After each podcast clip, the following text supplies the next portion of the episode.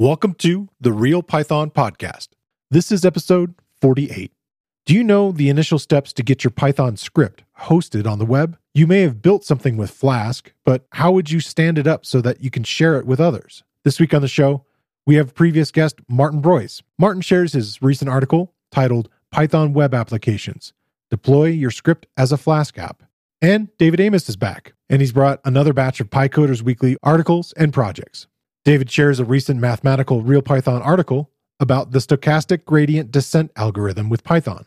Stochastic gradient descent is an optimization algorithm, often used in machine learning applications to find ideal model parameters. We also cover several other articles and projects from the Python community, including property based testing with Hypothesis, Python's tug of war between beginner friendly features and support for advanced users, how Python integers work, the Steering Council accepts PEP 634, a magical full stack framework for Django named Django Unicorn, and a visual programming environment called Math Inspector.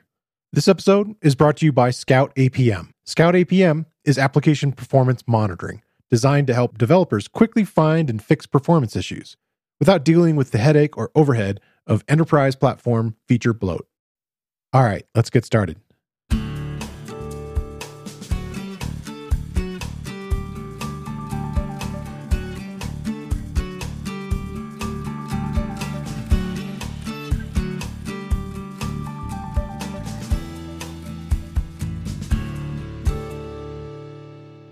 The Real Python Podcast is a weekly conversation about using Python in the real world. My name is Christopher Bailey, your host. Each week, we feature interviews with experts in the community and discussions about the topics, articles, and courses found at realpython.com. After the podcast, join us and learn real world Python skills with a community of experts at realpython.com. Hey, David, welcome back to the show.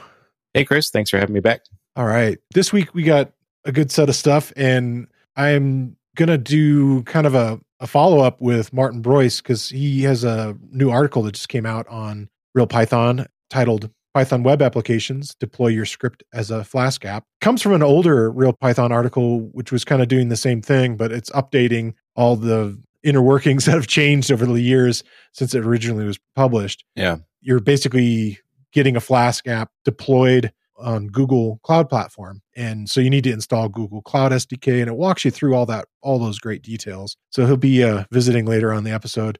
All right. So what do you got for your first one? First one I've got is called Property Based Testing with Hypothesis and Associated Use Cases by Ying Wang. And I really enjoy the topic of, of testing code. It's something I've never been like a, like a, you know, software engineer in test or, or anything where like I've been responsible for really maintaining a, a large test suite or anything. But as our listeners know, I do enjoy mathematics and there's something similar to like testing software to the idea of like proving something in math- mathematics. It's like, you know, proving that your, your code works the way it's intended to work and handles situations the way it's, you know, designed to, to handle them.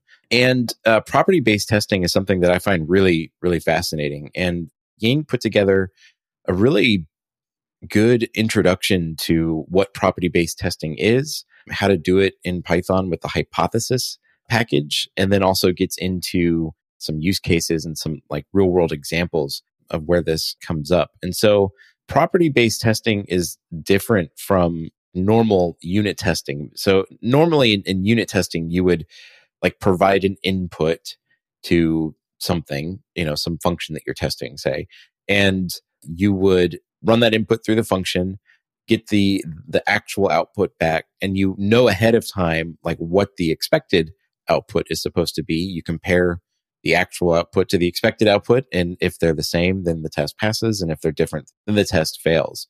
So there's this like, you know, you know ahead of time like what the input is, what the expected output is supposed to be, and things like that. So property based testing is is different. Instead of knowing what the actual input is, you basically describe what the input is supposed to look like, like what properties it's supposed to have.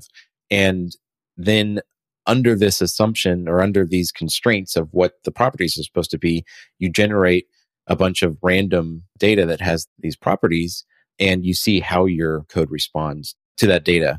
When you put it into uh, to whatever you're you're testing. So it's a very different kind of paradigm, I guess, for uh, for testing. It sounds like it's it's giving you a broader scope of like what you're testing against and can kind of things that are different in the in the outside world with humans uh, uh, right. approaching your your stuff. So yeah, exactly. It allows you to sort of account for the kind of randomness that you encounter in in real world situations. I mean, that's something that all software developers that have worked on on anything that's used by a large number of of people have experienced where they're like, "Wait, you're doing what?" with the program like that right that's not exactly to, you're not supposed right. to do that but like i guess I you could use a think... knife as a screwdriver but yeah right yeah exactly exactly so you know that's really kind of the the idea behind this is it allows you to really really simulate that uh, that randomness and you can you can do things like you can just test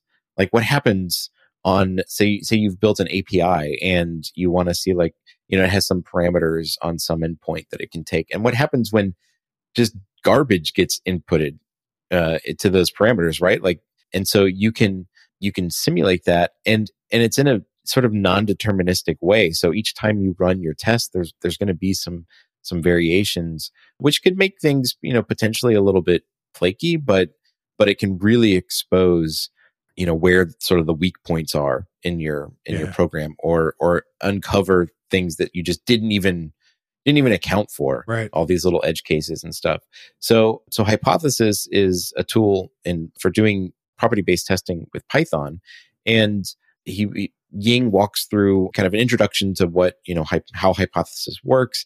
It's got sort of the, the backbone of it is this thing called a strategy which is where you sort of define what the different properties are. So a strategy is like sort of defining this like the shape of of the input, okay, if you will, and you know talks a little bit about how you how you build those, and then he works through some some real world problems. So, for example, a password validator. So, if you have a function that's supposed to validate a password, you know you could take sort of the the unit test approach where you you, you kind of come up with a list of of different passwords and uh, whether or not you know true or false based on whether or not those should be should pass the validation or not. But you don't really know whether or not you're you're testing all the little edge cases in your in your validator that way because you just have this you know static set of passwords that you're you're using to to test. So the property based testing approach would say well i have a regular expression that i'm using as like this is what a valid password should be right? Yeah. And you can use a hypothesis strategy to basically create random random strings that match the regular expression. And then it'll just generate these strings, and then you can dump them into your uh, validation function and see if it validates as it's supposed to. So rather than right, so rather than having to create the passwords ahead of time, it'll just create them for you, and you can, you know, then you have a really good idea.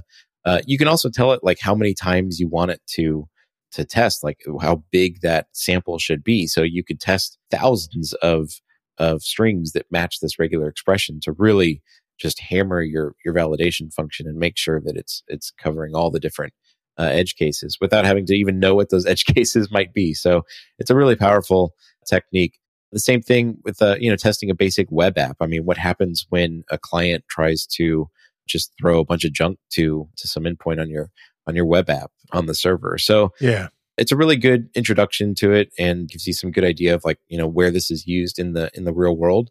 It does not go into a whole lot of depth so you're not going to walk away from this article like a hypothesis ninja or anything like that but but it's a really good introduction to what property based testing is and how you can use it to to really solidify and and bring a lot of i guess confidence to your you know that you, that your program works the way it's supposed to. Nice that seems like the next step beyond those like you said the simple test cases that i've seen set up inside of like django or something like that where you're just really right. planning on well this is what humans should be doing with this thing you know? And so you're not really expecting all these different random kind of eh, potentially malicious things or just potentially random things that someone could do. Exactly. It might make things fall down. So that's great. Yeah. Last week i had Brett Cannon on the show, and we talked a lot about syntax and we talked a lot about Python and the all these kind of core elements. And we also, in that conversation, discussed the releases of Python. And since he's a core developer and on the Python Steering Council, we kind of there's a couple topics here that that kind of are related to that in, in a couple different ways. And the first one is by Andre Roberge, and he has a blogger site called Only Python. The title of it is Python's tug of war between beginner friendly features and support for advanced users. The premise of the article is really appreciating that Python has always been a friendly language. That's something we've talked about. Mm-hmm. In fact, in a lot of ways, the the way it looks, the readability of it, and so forth has always been one of the strong reasons that I was attracted to the language, and I think a lot of other people. As Python has advanced in the last several revisions, Python 3.8 and 3.9 and now 3.10, they've been adding a lot of additional things to what we normally think of as just straight up syntax errors, where it's telling you more than just invalid syntax. it's saying right something like if you try to take something that's a keyword like none and assign something to none, it'll actually say you can't assign to a keyword. That was in Python 3.7 and then 3.8 it actually says you can't assign a value to none. right. It's going even more detailed into it, which is good. And that kind of explicitness is really going to inform you as you, you know, travel through your tracebacks. And this seems to be a real passion for uh, Andre. He actually has created a, a, program that I wasn't familiar with, but has been featured a couple times on Python Bytes. In fact, uh, it was featured on a really recent episode with um, Hannah Stepanek, former guest of ours, on there. And the tool that Andre created is called literally friendly tracebacks. Yeah. And it's sort of like a you can, you know, do sort of a traceback reporting on your own code, like you can run your .python through it or you can run it as a REPL to kind of do experiments and and so forth. And inside that interactive REPL version of it, like I use one called bpython a lot, but it in this one it has these additional methods where you can actually say things like why? Right. With a in you know so why? with a pair of uh, parentheses after it and it'll actually then say well yeah you can't actually do that to a list or you can't you know, you know it'll actually give a a nice verbose reasoning between things and then it actually has a few other additional functions you know like i think what and why and i think there's a where. Yeah where like where did this happen? Yeah. it's, it's really neat. So it, it really dives deep into that. And uh, again for somebody wanting to learn more about the language and dive deeper into you know interesting things that happen in syntax or if you wanted to break apart a problem from your own code that was simply giving you a invalid syntax you could find out more with it. So i'll include links to not only that you know along with the article. So i'm, I'm excited to play with it a little bit more and so i had done a a video course based on Geir Arne's cool new features in Python 3.8. And so I had learned a little bit more about this where there are actually warnings about dangerous syntax that were added to Python 3.8. And then they kind of keep adding on it. And in the cases, Python 3.8 had added a thing where if you were like trying to compare something and it really didn't make sense that you would be comparing these things, like, well, maybe you meant to type equal equals instead of is. Mm-hmm. Um, and so these kind of ideas of that. And then another one was this idea of like calling like if you created a list of tuples it's potential that if you forgot a comma in that that it looks like you're trying to call the tuple that was just before it with you know again some kind of arguments in it and so it actually actually says tuple object is not callable with this little additional comment of perhaps you missed a comma yeah which is again super helpful stuff so kind of going beyond that and i really see this effort that's being put forth toward making this easier. At the same time, the complaint that the article dives pretty deep into is how type annotations can really sort of screw up a beginner. And type annotations have some, well, some funky notation that you, if you're not aware of it and you're kind of working through things and you make a mistake of using square brackets instead of using parentheses, which is actually kind of an interesting thing since we have a sort of a global crew at Real Python, I've been running into sort of nomenclature issues with some of the video creators of them wanting to call everything brackets. And right. and brackets to them may just mean, you know, parentheses or round brackets versus square brackets. And so I could see, depending on where you are learning this as a beginner, that you might accidentally throw a pair of square brackets up. In the case of something, and the example he gives is is like, say you say, okay, I'm gonna assign X. So X equals list, but instead of you know having a list inside of set of uh, parentheses, you were to put up square brackets what you're doing by doing list and then square brackets say one comma two comma 3 mm-hmm. and so forth it is actually creating a generic alias type. It's basically sort of giving a type annotation to this thing. And so then if you start doing something to that like you start to say well all right well give me what's at index two or something like that it will actually throw an error.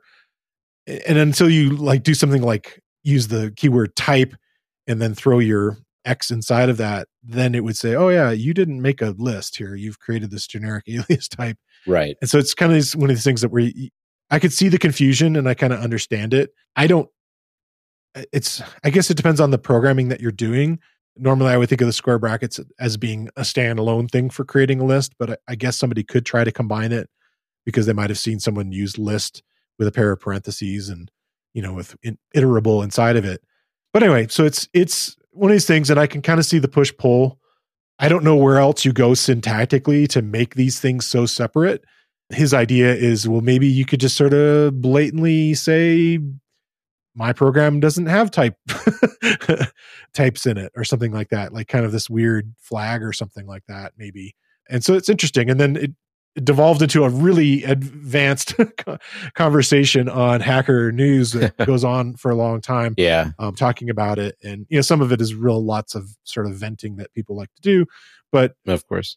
it's interesting to to think about these things. And i, I appreciate what they're trying to do with type checking. And I, I have you know done my own course on it. And been talking about it on here a few times and you know definitely can see how you know it adds all these advantages to things like working inside something like VS Code and code completion and you know other kinds of checking and so forth and making sure your project makes sense to others and knows what kind of inputs it wants. So yeah i mean it's it's it's an interesting thing that's happening and so i don't know the answer but it's it's a good topic to kind of keep an eye on and, and think about I don't know how often this mistake might come up and would screw up a beginner, but I don't feel like there's any kind of malicious intent behind any of that stuff. I think it's all sort of positive. Right.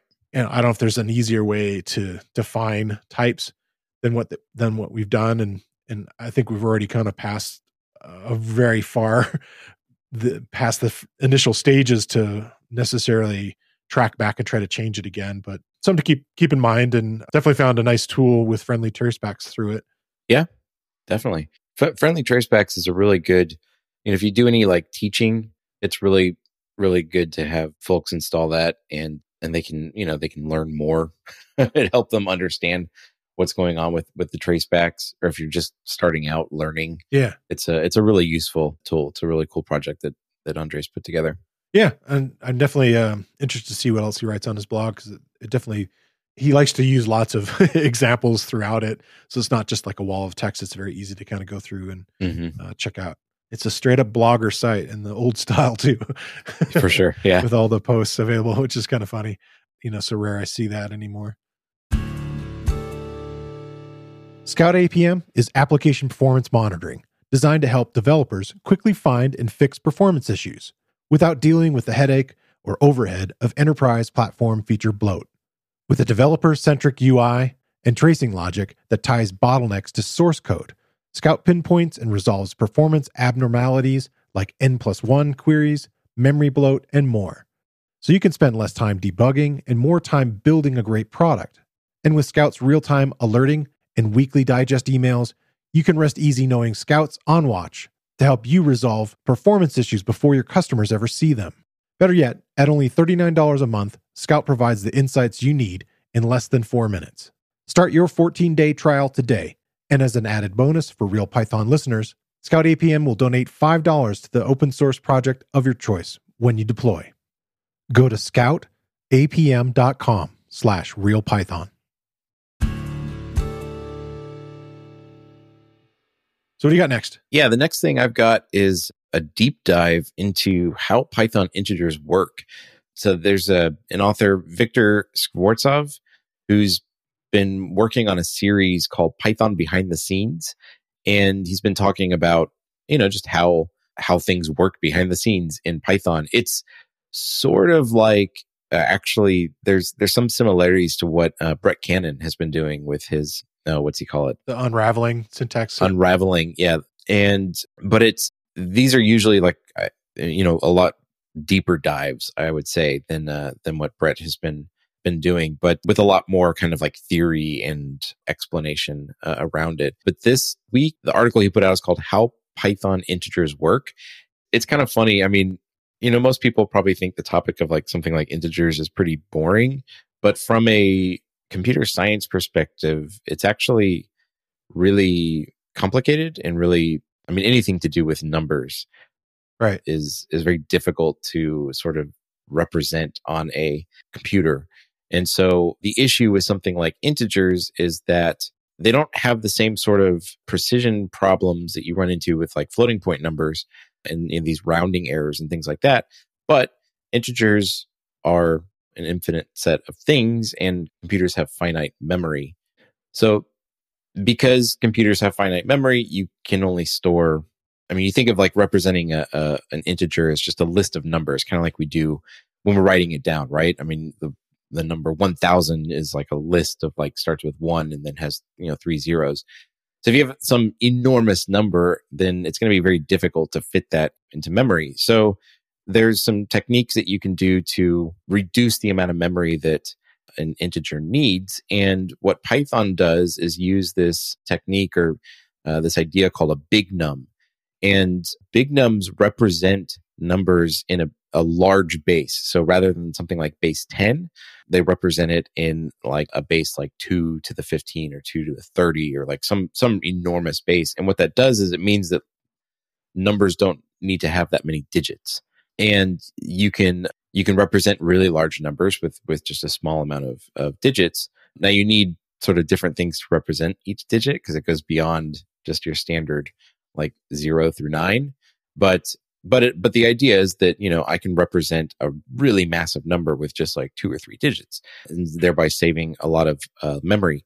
You also get a lot of you get faster addition and multiplication and things like that. And there's some algorithms that are used there that differ from sort of the standard addition and multiplication algorithms that you learn for base 10 numbers in school.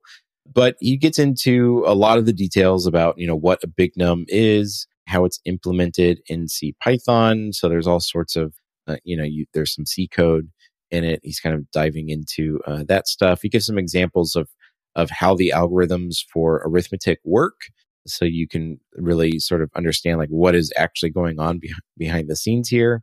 And he talks about well, he compares C Python's Big Num impl- implementation to other Big Num implementations. So there's you know a lot of there's a lot of different languages that use big nums. So it's not something that's like specific to Python or special about Python.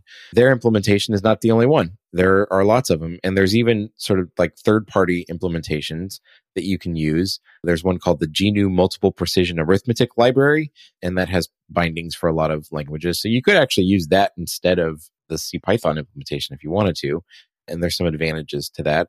But it gives a comparison of some benchmarks for arithmetic for C Python's Big Num implementation versus other languages. And it's pretty much kind of in the middle. He looks at 16 different languages from like Haskell all the way down to PHP. There's a whole bunch of them Julia, Go, Dart, Lisp, Node.js, Java, Erlang, a whole bunch of these.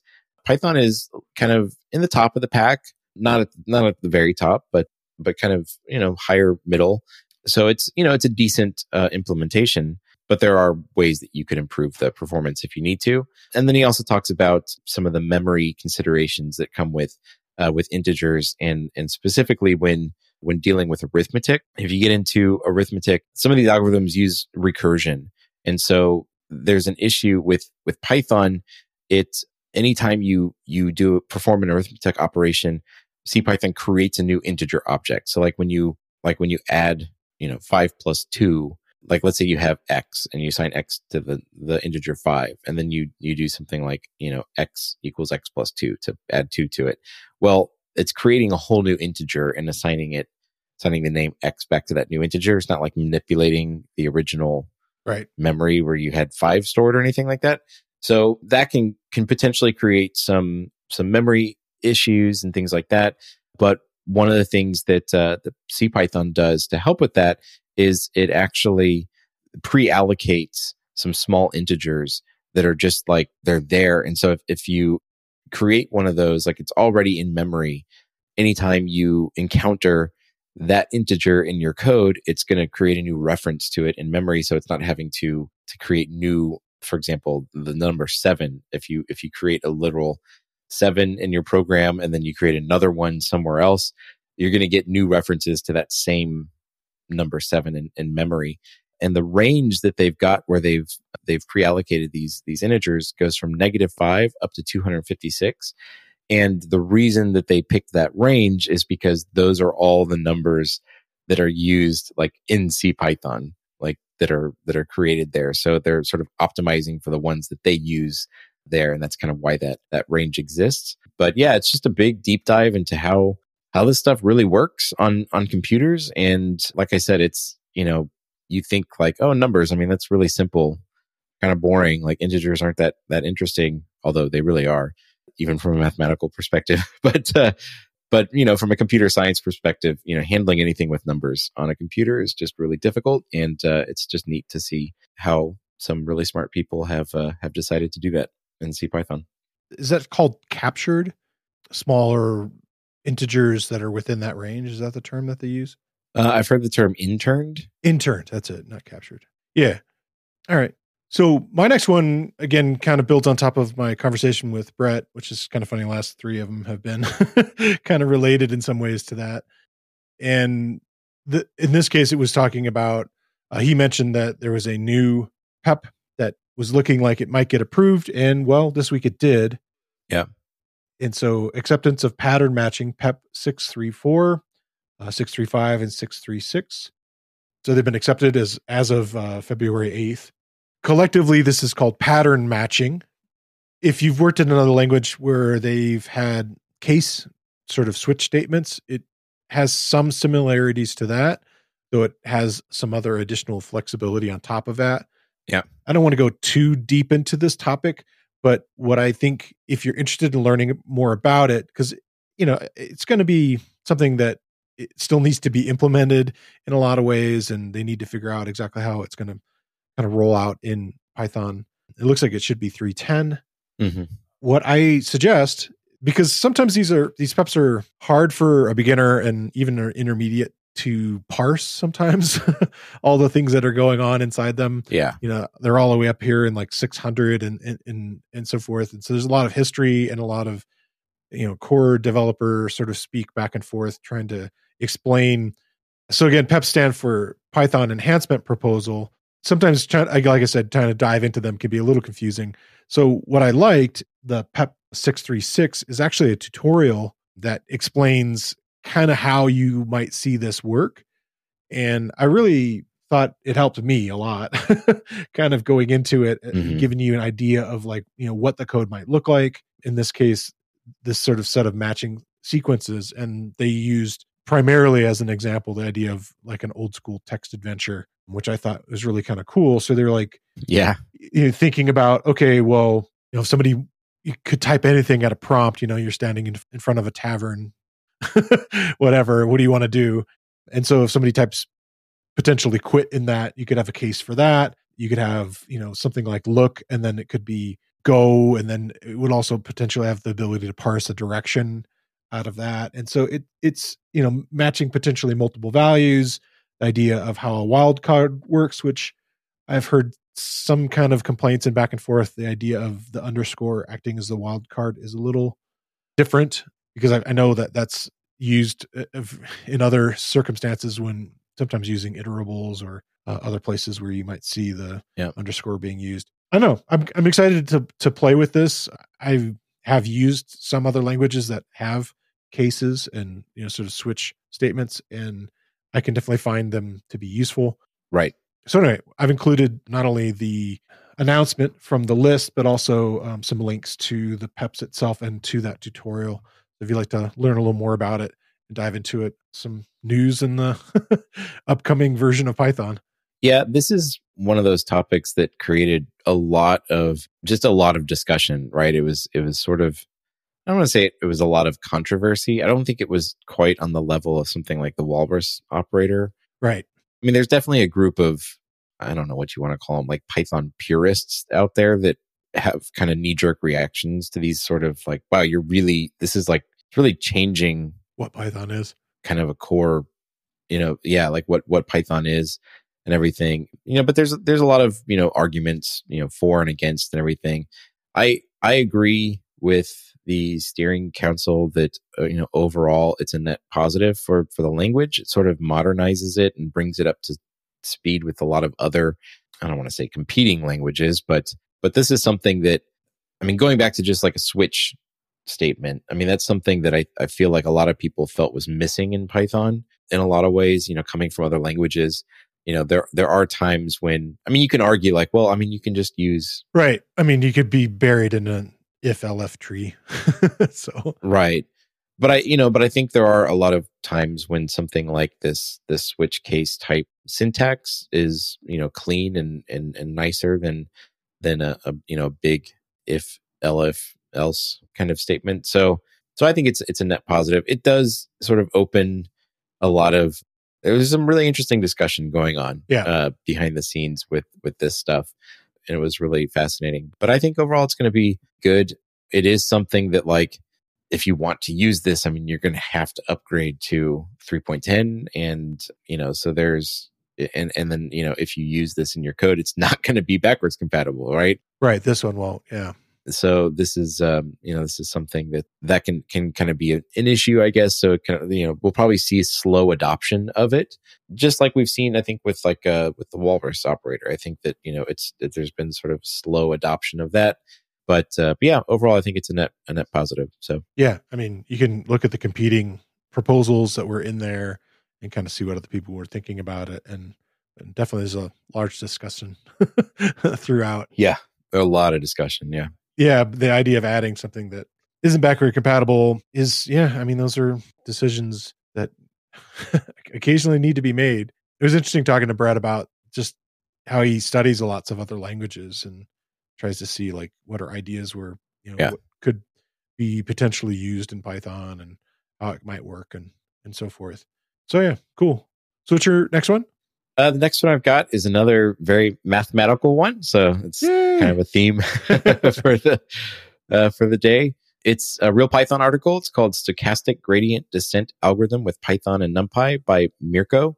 Oh, I'm sorry, Mirko. I, I, really need to learn how to pronounce his his last name. I'll have to get him on the show yeah, but but Mirko is he's done a lot of uh, these mathematical type articles for Real Python. We featured at least one, maybe not two of uh, or more of his articles. I know we talked about one about linear optimization with Python. So this is another sort of optimization type article. Stochastic gradient descent is it's an optimization algorithm for finding so whenever you need to sort of like minimize or maximize a function which is something again that you know comes up in business all the time. I mean when you're when you're talking about trying to minimize costs for you know production or something like that i mean these these optimization techniques come up in a lot of different scenarios. And so if if you find yourself in working for a business these are really good tools to have in your in your toolkit especially if you if you're in a position to sort of help senior level management make decisions and things like that. So now it also has lots of applications in machine learning. It's kind of a, a widely applicable topic. It's a very classic algorithm that dates back a long time. I mean, stochastic gradient descent has been used for a very, very long time, way before computers existed. It's it's just a really tried and true algorithm for uh, for optimization kind of the idea of it is you have some goal, usually called like the cost function, that you need to kind of in the classical setup, you need to minimize this. So, like you have a target cost for, say, uh, something you're producing, and you have you know, the materials that go into it. And you want to sort of figure out how can I minimize the cost it takes to produce, you know, something like that. So you have these weights on, on your variables that represent like the different materials or, or something along those lines. And, and you want to figure out yeah, you just want to minimize that cost to, to produce it. This is one way to, to figure that out.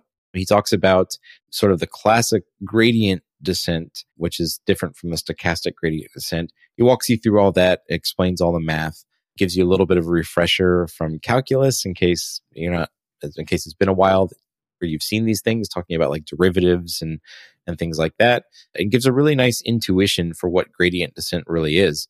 And that is you can imagine that, let's say you have a cone and the bottom of the cone is sort of like that it's that minimum right you want to reach that minimum and you want to find the path of least resistance to get there along along the cone so you're like a little ball at the top of this cone like what's the path of least resistance to get down there so that's what the gradient descent algorithm does is it finds that that sort of most efficient path to get down to the bottom to find that uh, that minimum because you don't know what that minimum is so that's kind of what this gradient descent algorithm is, is doing for you. It's an iterative process where each step you kind of find like which direction to go that has like the most, like the highest rate of change in the, in the right direction. And you just keep going down and, and it, it, you, you build up momentum and everything to like more quickly get down to that, to that bottom. So it gives a really nice intuition behind what's going on. It walks you through building a gradient descent algorithm from scratch in Python. And then he gets into talking about what the stochastic gradient descent algorithm is, which is a little bit different because you're looking at sort of random samples of these observations, which is like, so if, if you imagine like the cone example, right? You're a ball at the edge of a cone and you're trying to find the, the, a path of least resistance down to the bottom. You, you know, in the, in the, in the classic algorithm, you have to look at like every direction. It's kind of like, well, I mean, there could be like an infinite number of directions, right? So like, how do you, there's a lot of data there to, to sort of process and find like which direction offers the most like the, the highest rate of change in the direction I, I know that I, I want to go. Whereas stochastic gradient descent is going to take sort of a random sample and just pick, you know, out of that sample, pick that. So, so it's a little bit different approach there. And there's some variations that he talks about online stochastic gradient descent, batch stochastic gradient descent, and talks about what those are, how to implement them. He goes through some implementations by Scratch, but then he also gets into how to do it using Keras and TensorFlow and wraps it up with some uh, some examples for you to look at where you could apply this stuff. So yeah, so if you're, in, if into these kind of optimization problems and interested in uh, like kind of how machine learning works, kind of under the hood in a lot of a lot of cases, then it's a really thorough and uh, and great article to to check out. You'll learn a lot from it. It makes me think about this role that when I was you know in my last transition for jobs I was looking at, and the role kept coming up called business analyst, and it kind of takes yeah this idea of okay, well, there's the data scientist role which doesn't necessarily involve the part with advice. Sometimes, you know, you're like you're analyzing things and you're looking at things, but you're sort of like presenting the results, whereas the business analyst is maybe is also adding on top of that to to say, well, actually, you know, I think we should do this next. you know, right. This week, I want to shine a spotlight on another Real Python video course and is titled Simulating Real World Processes in Python with SimPy. The course is based on a Real Python article by Jaya Zhané. And in the course, Joe Tatusko takes you through setting up a simulation of a business and how to use the SimPy framework to optimize resources. Through the course, you learn how to use a simulation to model a real world process, create a step by step algorithm to approximate a complex system, and design and run a real world simulation in Python with SimPy. If you're interested in data science and want to explore creating simulations to resolve issues that modern businesses and complex systems face, this is a great course to get you started. And like most of the video courses on Real Python, the video is broken into easily consumable sections and has code samples for the techniques shown. It also has a shiny new transcript and captions. Check out the video course. You can find a link in the show notes, or you can find it using the newly enhanced search tool on realpython.com. So I'm going to break away and let's talk to Martin Breuss about his recent article, Hey, Martin, welcome back to the show. Hey, Chris, good to be back. Yeah, it's good to hear your voice again. And I was wondering how the program that we talked about, your stay at home mentorship program, it's, gosh, not almost a year, but close. Well, it went really well. It's currently not going anymore. We kind of, yeah, we really didn't know how long this whole pandemic was going gonna go. I mean, it's still going on, but we kind of started it off as a two month thing where we just wanted to give people a, little a start into coding with together with a mentor and it went really well. Like we, we ended up continuing the program well into july i think so it, it kept going for at least half a year i would say or pretty much half a year. Nice. Yeah we, we managed to connect a lot of learners with volunteer mentors essentially. So there were we had like 60 more than 60 mentors sign up and we had more than 100 people sign up. And we yeah we managed to connect them together over all sorts of different uh, tech stacks you know like from over python java which is the courses that we also have and that we gave the people access to but also other things like people were doing some data science people were doing um, at different programming languages that I guess I didn't even know about that they were going on. but it was it, it, was a big effort to to just find this, you know, like find the right mentor for the right person and kind of like make a good match and there was a lot of a lot of manual work involved on our end to uh, to just like make sure that the people were in the right time zones and that they would uh, actually match on the skills that they have to offer and the skills that they're interested in learning. And yeah, I wrote a little Django app uh, uh with a Django REST framework thing, so we would have an API and a and an admin where we can kind of figure out who who goes well with whom. Nice. And yeah, that's that's kind of how we were doing the matching but yeah, it turned it turned out really well. We got oh, we cool. got lots of positive feedback. We we got to know a bunch of very motivated mentors and students, and we're still hearing back from some people that are still meeting up and getting success stories of students finding a job. And just a couple of days ago, someone there was uh, a mention that someone got a job at Capital One, one of our the students that that went through our program there. So oh wow, yeah, it was really awesome. A good it was it was a big effort, but it feels like it was a nice small contribution to the messy situation that was going on. So yeah, I'm happy that it turned out well. Okay, great. The other reason I wanted to have you come on is you recently wrote another article. In this case, it's a little different experience in the sense that it was an existing article that was on Real Python mm-hmm. about using Python, you know, kind of updating this Python web applications deploy your script as a Flask app. Mm-hmm. And partly I want to talk about the experience of updating it, but also uh, maybe we could start off and, and kind of go through some of the things that someone will learn as they go through this process of going through the article. Right. Yeah. Uh, it was an interesting process to update it. The, the article was out of date because it's been written, I think, more than three years ago. And, you know, I think it's five years ago. Five years I saw ago, comments even? that were okay. like five years. Yeah, which is a lot in technology years. it really is. Yeah. Yeah. It's a, it was an old article. And I'm sure like it was it, I'm sure it was good back then, but there were a lot of changes, you know, you know, both in the style guides of like what we consider to be good articles, as well as also just in the technology. Like Google App, App Engine completely changed since then. I, when I started working on the article, I tried to get it to run myself. And ran into so many problems that it had, where just, for example, it used to use something called webapp2, uh, as a framework essentially to deploy any Python code. That's what Google App Engine used, I guess, five years ago. And they completely retired it. So this, this doesn't exist anymore in a Python 3 environment. yeah. Okay. So yeah, I had to restructure the article a lot because it was just built on, on an outdated tech stack, so to say.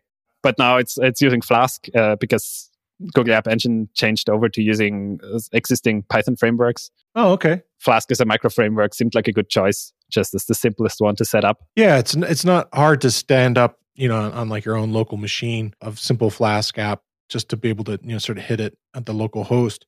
Right. In this case, going through just looking at it, it seems like those initial steps are not drastically different, but the big part of it is really getting into, you know, picking a hosting provider. In this case, it's Google, mm-hmm. and then sort of creating all the sort of back end sort of stuff of like, okay, how do I create my account and get it all set up to be able to just accept my code and be, be, be hosted. So I feel like you go through a lot of that in detail. Yeah, it's a pretty so you know the kind of the idea I had when I was reworking this article was really to like approach this how do you deploy some code uh, on the web um, from a different angle because there's I've seen so many tutorials to tell you how to build a Flask app or how to build a Django app that really start off from the beginning with the idea that you want to build a web app, right? Yeah. But in my experience teaching, also like this is not necessarily how you start off, and unless you really want to go into web development and you know this right from the start. But if you're just learning programming, what you do at the beginning is you write a couple of scripts locally, and you get something to run. You know. Yeah. And then it's quite a um, you know, it's I wanted to kind of like bridge this gap between you have the scripts on your local machine, and then uh, how can how, like what's the steps that you need to do so that these scripts essentially run on the web. So it's you you didn't set out to build a web app, right? But you have some useful code, and you want to make it available to a lot of people over the web. And some steps on how how can you do that actually? Like how can you run your Python code on the web that that wasn't intended to be on the web essentially? it seems like that's the big deal, right? Like you know, I had a uh, article we talked about last week about creating a dashboard kind of tool with, or I guess it was a couple weeks ago with Dash mm-hmm. and Plotly, and you know the idea of being able to show your work to others really is that extra step as opposed to like hauling somebody over and sitting them in a chair and a computer next to you and saying hey i built this thing. Right. You know the idea of putting it up on the web is really that extra step but it's so complicated it is, yeah. It's it's really complex to get anything up on the web because there's so much additional stuff that runs into it. You know, you need to understand stuff about HTTP requests. You need to understand something about server setup. You need to understand HTML and CSS if you want to style it a little bit. And uh, yeah. the whole deployment process is super complicated generally, and it's it's kind of yeah. So with, with the article, I was just trying to give some sort of an an, an approach to how can you do this uh, without needing to worry too much about um, you know all of these other aspects that go into web development. Really just with the main focus of i have this code that is useful. I want to show it to someone over the web and what's really necessary to be done for that. Yeah. So the big part of it for you is like deciding if you wanted to stay with google probably as far as a hosting platform and then beyond that taking everybody through that interface and mm-hmm. and getting them familiar with it like it's different. You're not teaching python per se at that point. You know you're you're teaching um, other sort of uh, hosting skills or whatever you want to call them. You know uh, dev ops almost not totally but somewhat. Yeah yeah that's correct. It's uh, it's much more about uh, much more about these other aspects yeah deployment i guess than than actually building um, uh, we're also providing the code for that's still from the old article a temperature converter uh, as a script you know because we're starting off with a script. So the, really writing the app is not really the main focus but yeah as you said the changes the devops style type of changes changes that you need to do to, to run it in a completely different environment essentially. Were there big stumbling blocks in the process? What's kind of hard if you're working with uh, an existing article is that you know how much do you change and how much do you keep in there? yeah. this type of decision, especially because there's uh, a lot of the tech was outdated. So I had, I had to rework it, but I, I could have chosen a different deployment platform. There's Heroku. There's a couple of completely free ones that, that allow you to deploy your code as well. Yeah. You mentioned Python Anywhere was another one, right? Right. Yeah. And Google App Engine is free if you use it uh, in this uh, uh, below a certain quota. So it's, it's a good choice too. Yeah. So, so I wanted to keep because it was just meant to be an update. So I wanted to keep as much as possible of the original idea of the article. But yeah, it it it really spiraled a little, um, exploded into, in size, and became a very very long article that kind of approaches the whole topic from a slightly different point. Yeah, but I think it's good that you're you're able to kind of focus on that to to you know hold somebody's hand through that process of mm-hmm. of stuff that they're going to be well, generally less familiar with. And hopefully, on the other side of it, there's a lot of similarity in these platforms. A lot of them all have, you know, some sort of control panel and right, um, you know, account management and that sort of stuff. And then generally, then you're also like, okay, what is this sort of thing that I'm hosting? You know, is it a machine or is it a container? And you know, all these kinds of different uh, other DevOps kinds of topics. So. Totally, yeah, yeah. I always say this to like students. It's like when you when you learn one of these big uh, deployment platforms or cloud providers, you kind of it's going to be much easier to find your way around the other ones. So it's just going through the process. It's like like always, if you if you've done it one time, it just gets yeah. easier the other times, even if it's slightly different in AWS or or on Azure or something. And uh, you do something else besides the temperature converter. You you create a couple other like ways that you could convert the code and and do a little more kind of generic HTML stuff with it. It's not all about style. Yeah. Which was different with the the plotly dash thing. Mhm. It actually focused a little more on that, which is interesting. But hopefully, you know, if you can get your Python code running, you know, you can kind of put whatever you want up there, which is really cool. totally yeah yeah I, I- I tried to keep the html as minimal as possible like there's a there's a whole api version of the temperature converter where you can input the the numbers in the url Oh, yeah. and then convert it like that where you really need zero html for it but as long as soon as you want to have any sort of fro- front end you know like an, an input box or something you're gonna need just a bit of html and yeah it's it's really minimal in there because i didn't want it to want to make it to focus I think it's a great resource for anybody wanting to get started on that stuff. So I think Cool. really help them. Were there other considerations as you went through it that sort of surprised you as you're working through the article? That- that's more a personal thing but uh, what keeps surprising me is how long stuff gets when i start writing on something that's, that's something i personally have to deal with i guess Yeah, it, we have a few authors that that that happens with. We're like, well, I need to talk about this too, yes and they really need to understand this. And I do the same thing with video courses, and they sort of um, expound uh, drastically. And I think it's important, but you know, maybe there should be somebody else behind me tapping on the shoulder saying, "There should be a stopping point where you need to release this."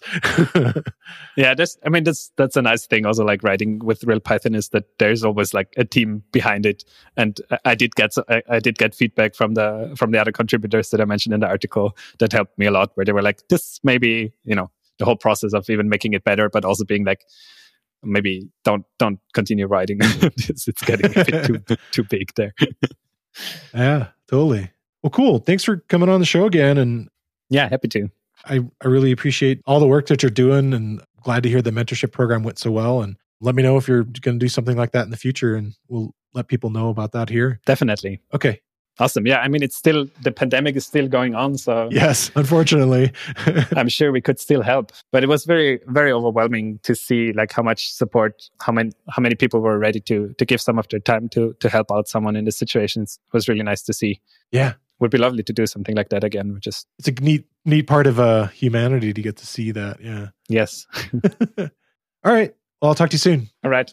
Thank you. All right. Well, that brings us to to projects. And my first project, it's kind of funny. We're got three sort of core concepts this week of math and the internal workings of Python, but then also web uh, projects. And Yeah. so, kind of following up after talking about Flask, this project is called Django Unicorn, and the subtitle is a magical full stack framework for Django. The idea is this person, which I've, I mentioned this frustration before, of trying to learn, gosh, you know, all the different things that are inside of JavaScript these days, and the idea of like trying to add all those JavaScript frameworks to Python really adds like a lot of extra complexity, and then also you know just having to really understand what are all the tools that are there in that very fast moving world of of JavaScript. Yeah. What if you could do a lot of that sort of functionality just right inside of Django? And so the idea of adding sort of modern site functionality where you can quickly have like interactions right inside of a view without it having to like dive through lots of different layers or potentially you know go in and out of a database and the idea of building sort of not having to actually build an API with like serializers and so forth and just write it in Django. And I don't know, it's it's it's pretty cool. And I watched some of the tutorials on it. I didn't really have a chance to dive real deep into setting it all up myself, but I, I feel like within like a half an hour I could be up and playing around with it. And the examples are pretty slick. Like again, there's screencasts. It's a pretty young project, but I can see the advantages if you want to add some functionality to your Django site without having to glue on a lot of other stuff. The idea that you could actually do a bit more development and, and kind of give the front end a, little bit more on top of it. And I like, again, the examples, like it has like, you know, creating a to do task list, like right on front of it, uh, character counter, some different search things, validation, kind of going back to the idea of like text that can be entered on sites. Uh, and you get to kind of play with them and so you can obviously see uh, this sort of Django example running with all these sort of toys uh, on top of it and the source code right right below it. So something to check out if you don't want to learn a whole new templating language and, you'd like to maybe stay inside the Django universe and kind of build on top of it. You know, I really see the advantages of Django from you know the idea of not having to create a whole user management model or an administration kind of thing um, but you may want some additional features on top of it Mm-hmm. this is a really neat project so check it out so what do you got Yeah, so the project I've got this week is called Math Inspector, sticking with uh, my math theme for the for the week, and it's it's called a, a visual programming environment for scientific computing. It's a really interesting project. So it comes with like a Python REPL that provides some additional features like uh, syntax highlighting, you know, similar to like what like BPython does or IPython. So it does it's not like IPython where it, has like the the different cells and stuff. It sort of looks more like the traditional Python REPL. But like when you open it up, you, you don't type Python. You open it up. I don't, I'm sure what the command is. Probably you know Math Inspector or something like that. But it it says like Math Inspector as opposed to C Python or, or whatever. And it's got some uh, some nice things. So it it has uh, syntax highlighting. It includes lots of hotkeys, things like that. It has a lot of built-in plotting functionality for interactive plots. So it's capable of plotting things like parametric curves, algebraic varieties, fractals, curved surfaces, 2D and 3D. All that comes built in without having to install anything extra. It also provides a really interesting way to interact with uh, Python functions and objects without coding in sort of like this block coding, like no code kind of format. yeah it's like a flow chart some other tools i've seen for video Right. where you're like layering all these different elements of video together you know like maybe you have something that's a green screen and then you're layering this other layer and so forth and Mhm. i've seen this sort of interface before like that where you're like sort of it's very nodal Yes. you're sort of glo- gluing all these pieces together it's cool Yeah, exactly. Which can be an interesting way to interact with with that, especially if like if if you don't know a lot about code or, or coding. So it kind of provides you a way to sort of visually interact with that stuff. Uh, you know, this is really meant as a tool, I think, for like uh, teachers yeah or or possibly even you know researchers. You know, just as as a um, a way to sort of code up some some ideas and uh, or even you know using this block coding idea without having to code. It has a animation capability, so it can render anim- animations for like educational content creators, so math teachers and professors that want to generate some interesting uh, things there. It's got a built-in object debugger, a module explorer, so you can see everything that's there. It has a built-in documentation browser. You can export projects so that you can share them with other people uh, if you want to. So it's a really, you know, cool tool for for people that want to. For really, I think you know, I, I really think mathematics teachers at sort of like the, the introductory college level is kind of like the target here. It's kind of the sense that I that I get from it.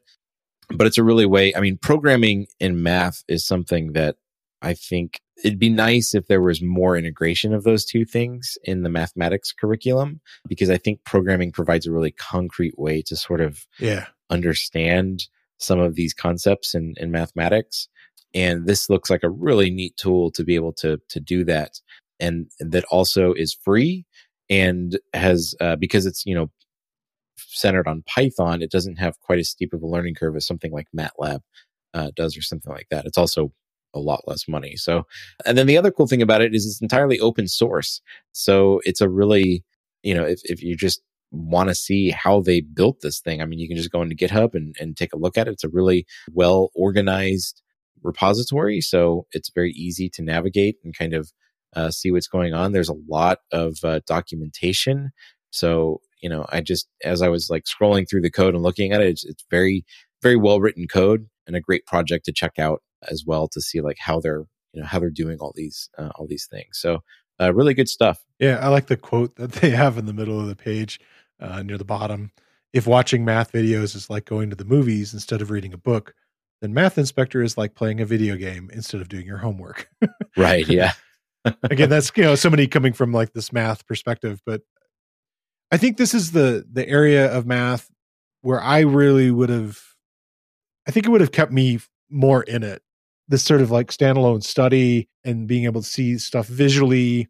Um, the idea of like, okay, let's talk about tangents, let's talk about sine, let's talk about cosine, and and be able to see those things and then interact with them would be way more interesting to me. And I Right. I think that that level kind of adds on top of it. Of course, you know, there's all these great YouTube videos, which they're kind of alluding to there of you know, instead of reading a book to be able to do that. But the idea of interacting with it, I think, is another additional kind of fun level. So yeah, maybe it'll get me back into playing with math a bit more. Cool. Thanks for coming on the show again and uh, bringing all the articles. Yeah. Thanks for having me. We'll see you soon. Yep. Sounds good. See you later. Don't forget, start your 14 day trial today with Scout APM. And as an added bonus for Real Python listeners, Scout APM will donate $5 to the open source project of your choice when you deploy. I want to thank Martin Breuss and David Amos for coming on the show again. And I want to thank you for listening to the Real Python podcast. Make sure you subscribe to the podcast in your favorite player. And if you like the show, leave us a five star rating and a review. You can find show notes with links to all the topics we spoke about inside your podcast player or at realpython.com slash podcast. And while you're there, you can leave us a question or a topic idea.